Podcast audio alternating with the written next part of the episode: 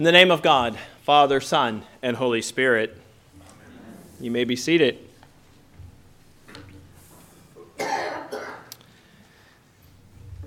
So there seems to be a tension in today's reading between the law and keeping the law and um, a faith, or maybe we would say something like a spirituality that runs counter to the wisdom that comes through knowledge.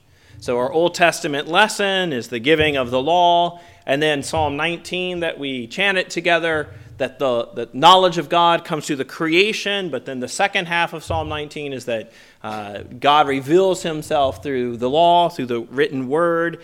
And so we, we sense that, that tension, I think, in, in the readings tonight about what it means to kind of know these things and obey them, but also, as we will see, in Paul's kind of uh, injunction that um, that there's, there's a kind of wisdom that's actually a foolishness, if you will. So uh, a little contrary to what we might think.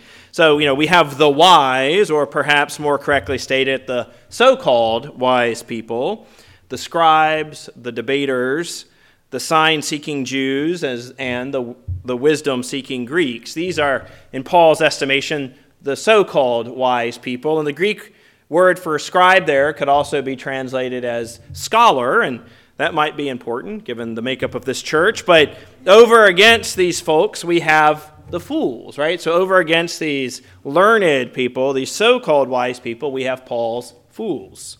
Those who follow the folly of God all the way to the cross of the crucified Christ. And I'm pretty excited about my multiple alliteration in that sentence, so I'm going to read it again. the folks that follow, the, fo- the fools who follow the folly of God all the way to the cross of the crucified Christ. So this leaves us as Christians, I think, asking, how do, I, how do I live as a fool for Christ without falling into the trap of intellectual arrogance? Right? In other words, how do I live the kind of life that Paul seems to be suggesting, but not dismiss the reality that I know things, right? That I, that I have some knowledge, that I, that I exercise that knowledge. I, I trust wisely, but again, how do I become a fool for Christ's sake while not becoming intellectually arrogant or falsely humble? About what I know. And again, I think this is a particularly relevant question for this parish which is full of PhDs and PsyDs and honor students and lawyers and all sorts of smart people in general. And I've noticed a couple of the PhD and one of the PsyDs didn't show up tonight. They must have hinted, must have known what the conviction would come tonight. So, so I'll preach to the ones that are here. So, so we, we, we need to wrestle with that here in this Lenten season, right? I mean, this is what the texts are giving us an opportunity to do this evening is to think about, hey, I'm all for being a fool, right? In the Pauline sense of it, but how do I do that in a way that's, again, not just falsely humble or some sort of intellectual arrogance, right? Like I know what I know, but I'm going to act like I don't know that so that I can claim to be a fool for Christ. So I actually want to start with our reading from John, the Gospel, this evening. Today's reading from the Gospel of John warns us, I think, about the hazard of just keeping kind of an intellectual faith. Right? In other words, you know the law, you know things, but yet there you are, desecrating the temple to turn a profit. And this with the Passover at hand, right? So it's kind of like the Passover's coming. Let's maximize the profit, right? Let, that we can make. Let, and by the way, I actually started writing the word prophet as in one who speaks forth from God and had to cross it out the other day. So, like a prophet making money, making right a profit by selling things in the temple itself. And so, some sense of where like they know what's right, I'm sure, but they're not doing it, right? I mean, these scribes and Pharisees were all over Jesus for everything he did. It seemed like that they thought was breaking the law. But yet, here we've got the temple full of people, right, selling and profiting off of this trade and this business. And again, all of this in light of the fact that the Passover is at hand. It's, it's maximizing it right up to the last minute, perhaps. In this case, zeal is better than perhaps all the religious learning one could muster. Right? For surely these men and women knew better given the proliferation of the teachers of the law.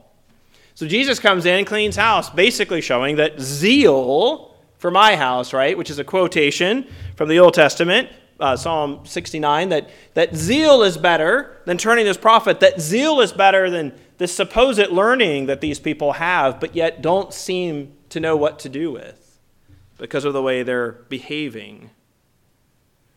Right? Now, Jesus also uses this as an opportunity to be prophetic about his death and resurrection.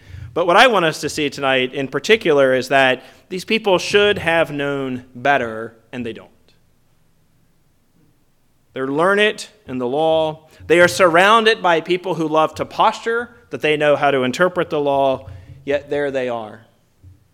So Jesus, more zealous than perhaps relying on any kind of intellectual insight here, comes in, drives them out. 1 Corinthians, our reading from 1 Corinthians. The Apostle Paul warns us through a quotation from Isaiah 29, verse 14, that God dismisses human wisdom and learning as a means of salvation. So, Paul's first concern is that these Corinthian believers, who we know, uh, I think you may know this contextually from 1 Corinthians, right? These are some folks that are struggling to be moral people in general, and certainly to live into the fullness of the gospel that has been presented to them. So, Paul, quoting from Isaiah 29, verse 14, I will destroy the wisdom of the wise, and the discernment of the discerning I will thwart. The context there is because even in Isaiah's day, people were dependent on their knowledge and what they knew to save them. So Paul flips that on his head. He says, No, that is, that is not what happens. Like, Paul is dismissing that kind of human wisdom. That is not what you need. Right? Paul may, Paul himself is highly educated. He might say, like, I'm not disparaging learning per se, but that's not going to save you. What you know doesn't save you. Right? Rather, we are saved through the cross and the proclamation of the cross, which is at its root a stumbling block. And literally, the Greek word here, as you may know, is scandalon. It's a scandal to those Jews and to the and folly to those Greeks that are seeking signs and wisdom. Again, he's not saying seeking signs and wisdom is bad per se. It's just if you're if you're trusting in that for your salvation, that's a problem. You're not going to be saved in that way. You have to embrace the scandal of the cross. You have to preach the cross. Right? And this is, I think, such an important lesson to learn. Um, you might not know this, but across our deanery of priests, almost every time we're together, at some point, another priest in the deanery will make a comment about, oh, at Epiphany, I mean, you've got all those smart people. Right? You're a university parish, is the, is the way we often get labeled. And I say, yeah, that, that's true. And even the ones that have nothing to do with the university are really smart people as well. You know, we've got the beer king of Anaheim in the congregation as well. I mean, that's a kind of wisdom that's folly to many people, but let's face it, come on. Scott's onto something that the rest of us are not onto here, right? So, and they're right, but but I say, but we're not we're not trusting in that. That doesn't that doesn't we try not to let that get in the way of just simply trying to understand what God is teaching us and God has for us. Right? We still try to preach the scriptures. We still try to to wrestle with the truth of the faith and theology. Right? And so I hope we're not those people seeking signs and wisdom like those first century um, Jews and Greeks that Paul is talking about. Again, not because that would be bad, it's, it's fine.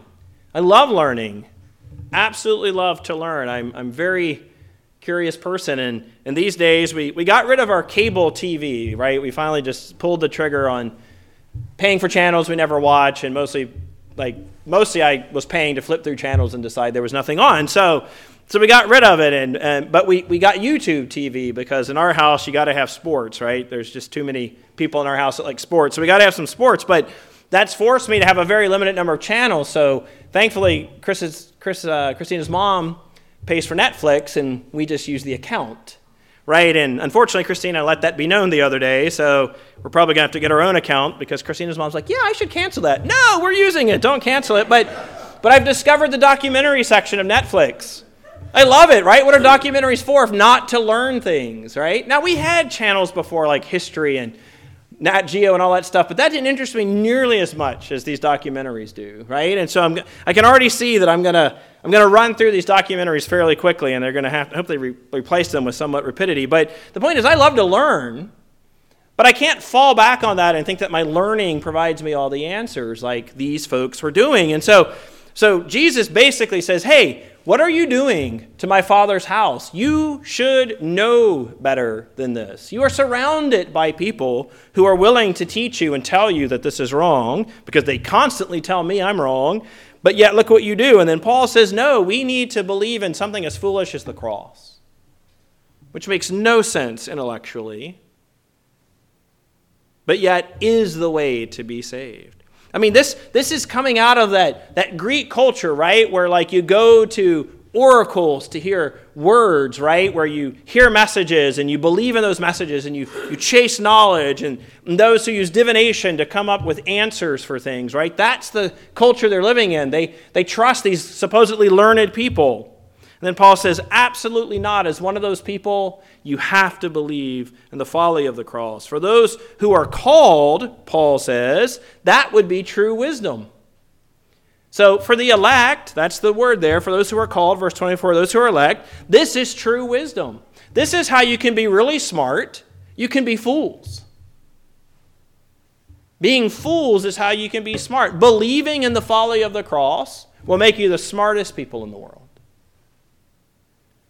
And I mean, he's absolutely on to something there. Again, not because we disparage learning and knowledge and, and coming to not just know things, but know them for their own sake and then working to come to truth. But we can't trust in that. We can't trust in our intellect. We can't trust in any intellectual accomplishments, whatever they may look like, whatever they may, they may be. For 13 years, I've often been the first person at Biola to tell a student they're actually not that good of a writer.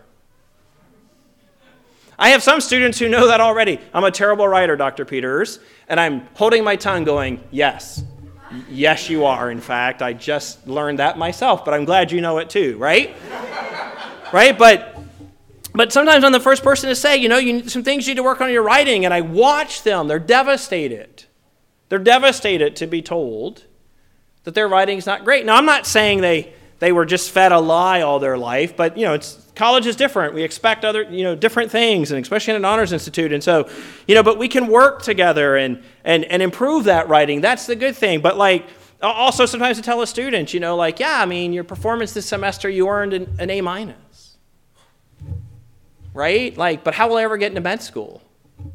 Wait, I, what? What? I'm, I'm now stopping you from getting into med school? I didn't know that. Here, have the A. No, in all seriousness, though, like, but like, okay, like, don't define yourself by these things. Right? Don't define yourself by these things. It's okay to know what you know, not to be falsely humble about it, but not to trust in those things. I tell students all the time if they actually knew what my high school GPA and SAT scores were, you would realize I have no business being a university professor. Absolutely no business. I'm not going to tell you those things because they would be scandalous to you, right? but if you knew, you would be surprised. So I always felt like the greatest thing I had going into graduate studies was the fact that I felt like I didn't belong. Right? That I had tricked someone and therefore, if I could get through it as quick as possible before anyone found out, right? That's how I would pull it off. And I thought I was alone until one day Mike Attridge and I went to coffee. We both needed a break. We went to coffee and we started talking at the coffee shop right next to the Faculty of Theology in Toronto. And turns out Mike felt the same way. He's like, I don't belong here. And I'm like, neither do I. Quick, drink your coffee. We got to go right before anyone figures this out. We've got to graduate. Right? And I've told students who think about going to grad school look, I went to grad school with people who were smarter than me, no doubt about it, but yet they didn't finish. And there's lots of different reasons people don't finish graduate programs, but when you feel like you don't belong, you've got a huge motivation to get through a program. And that helped me along the way. But again, I have a PhD or two, and so I can't act like I don't so I don't act like I don't, because that would be falsely humble. I did earn them. I have published a few books. Those are true things. I can't run around acting like I don't have those things or haven't done those things. That would be falsely humble, not the folly that Paul is talking about. But even in light of those things, realizing that at the end of the day it all comes back around to the cross, that is what Paul is talking about. That in spite of those things, the cross is still the answer. And then Paul is talking about proclaiming it, preaching it. I was 18 years old when I went to Word of Life Bible Institute in upstate New York. Some of you know I went there, I've talked about it before. But maybe what I haven't shared with you before is one week every quarter we had to be involved in ministry. Well, I should say there were other ways. You had, you had to get this ministry uh, you had to do ministry. And so for some people, that meant a local church. But this is upstate New York. There's not a lot of local churches.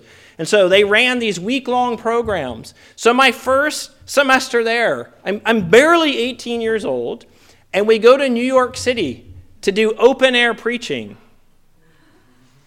You ever seen this? 18 years old. Put me on a block of a city, New York City, taught us how to draw an audience to us, which mostly just meant putting up a paint thing behind us and doing some basic paint stuff while you tried to share the gospel. I was terrified, right? I have not no business doing this. I, I was like, I was living in Virginia like six months ago. I've, I don't belong here, right? I mean, but no, you can do this, right? Okay, so all week, I mean, hours every day, we did this, rotating through students. And then the, the people with this organization called Open Air Campaigners, the professionals, would show us how to do this. And, you know, during the week, my confidence really didn't grow at all. I, I came to realize, like, no, the Lord is not calling me to this clearly. But w- what I didn't know is we were working up to something.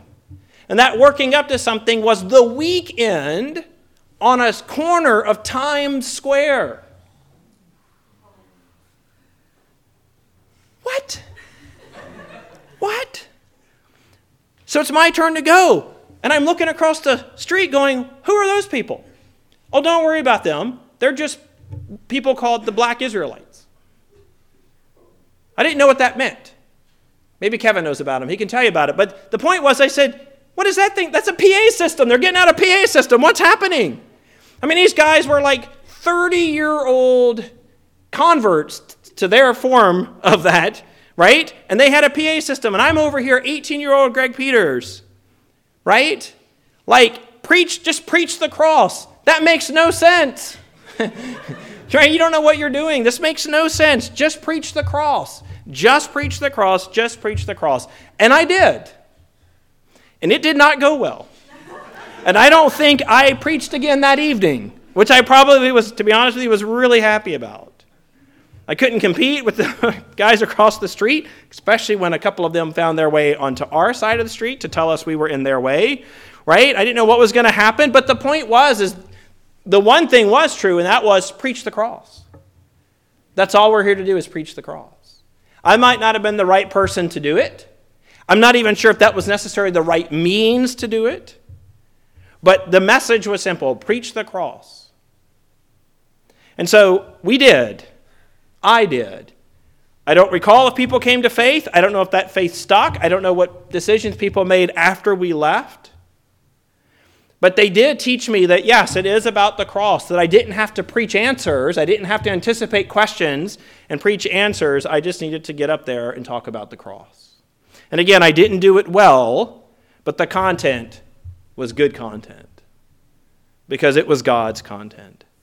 And so we focus on the cross in Paul's admonition, and we keep the law because of the cross. So when we read Psalm 19, when we read the Ten Commandments, we keep that law not because it's the law per se, but we keep the law because of the cross. We learn and value knowledge. Why? Because of the cross. I am so thankful that I personally chose to study theology. No offense, Kevin, or anyone else in here who has PhDs and other things, or graduate degrees and other things. For me, theology is always worth studying, right? So, and I love the fact that I that I have been that I, that I was able to study something as great as theology and that I get paid to teach it and to keep studying it, right? And so I, I value that knowledge in particular because it's theology, but for those who who traffic in other kinds of knowledge, knowledge is good because of the cross. And so this Lent, what can we say if we say, this because of the cross. Think about that for yourselves this week. Not just that you know that I work, but do you work because of the cross? Not just that you parent, but that you parent because of the cross. Not that you're a student, but you're a student because of the cross. Fill in the blank, whatever it is for you. Take the opportunity to do that week and realize that God has entrusted us with the most basic thing, and that is the cross. And if we really want to be smart, we'll be fools. And simply realize that we do and should do everything in our life because of the cross. And if we simply do that, if we preach that through our words and through our actions, we'll be the smartest, wisest people walking the earth. See, and then I don't even have to be as ashamed of my bad SAT score or my GPA because not only have I managed to earn some degrees, but I have the greatest wisdom available in the world. And that is the cross of Jesus Christ. In the name of God, Father, Son, and Holy Spirit.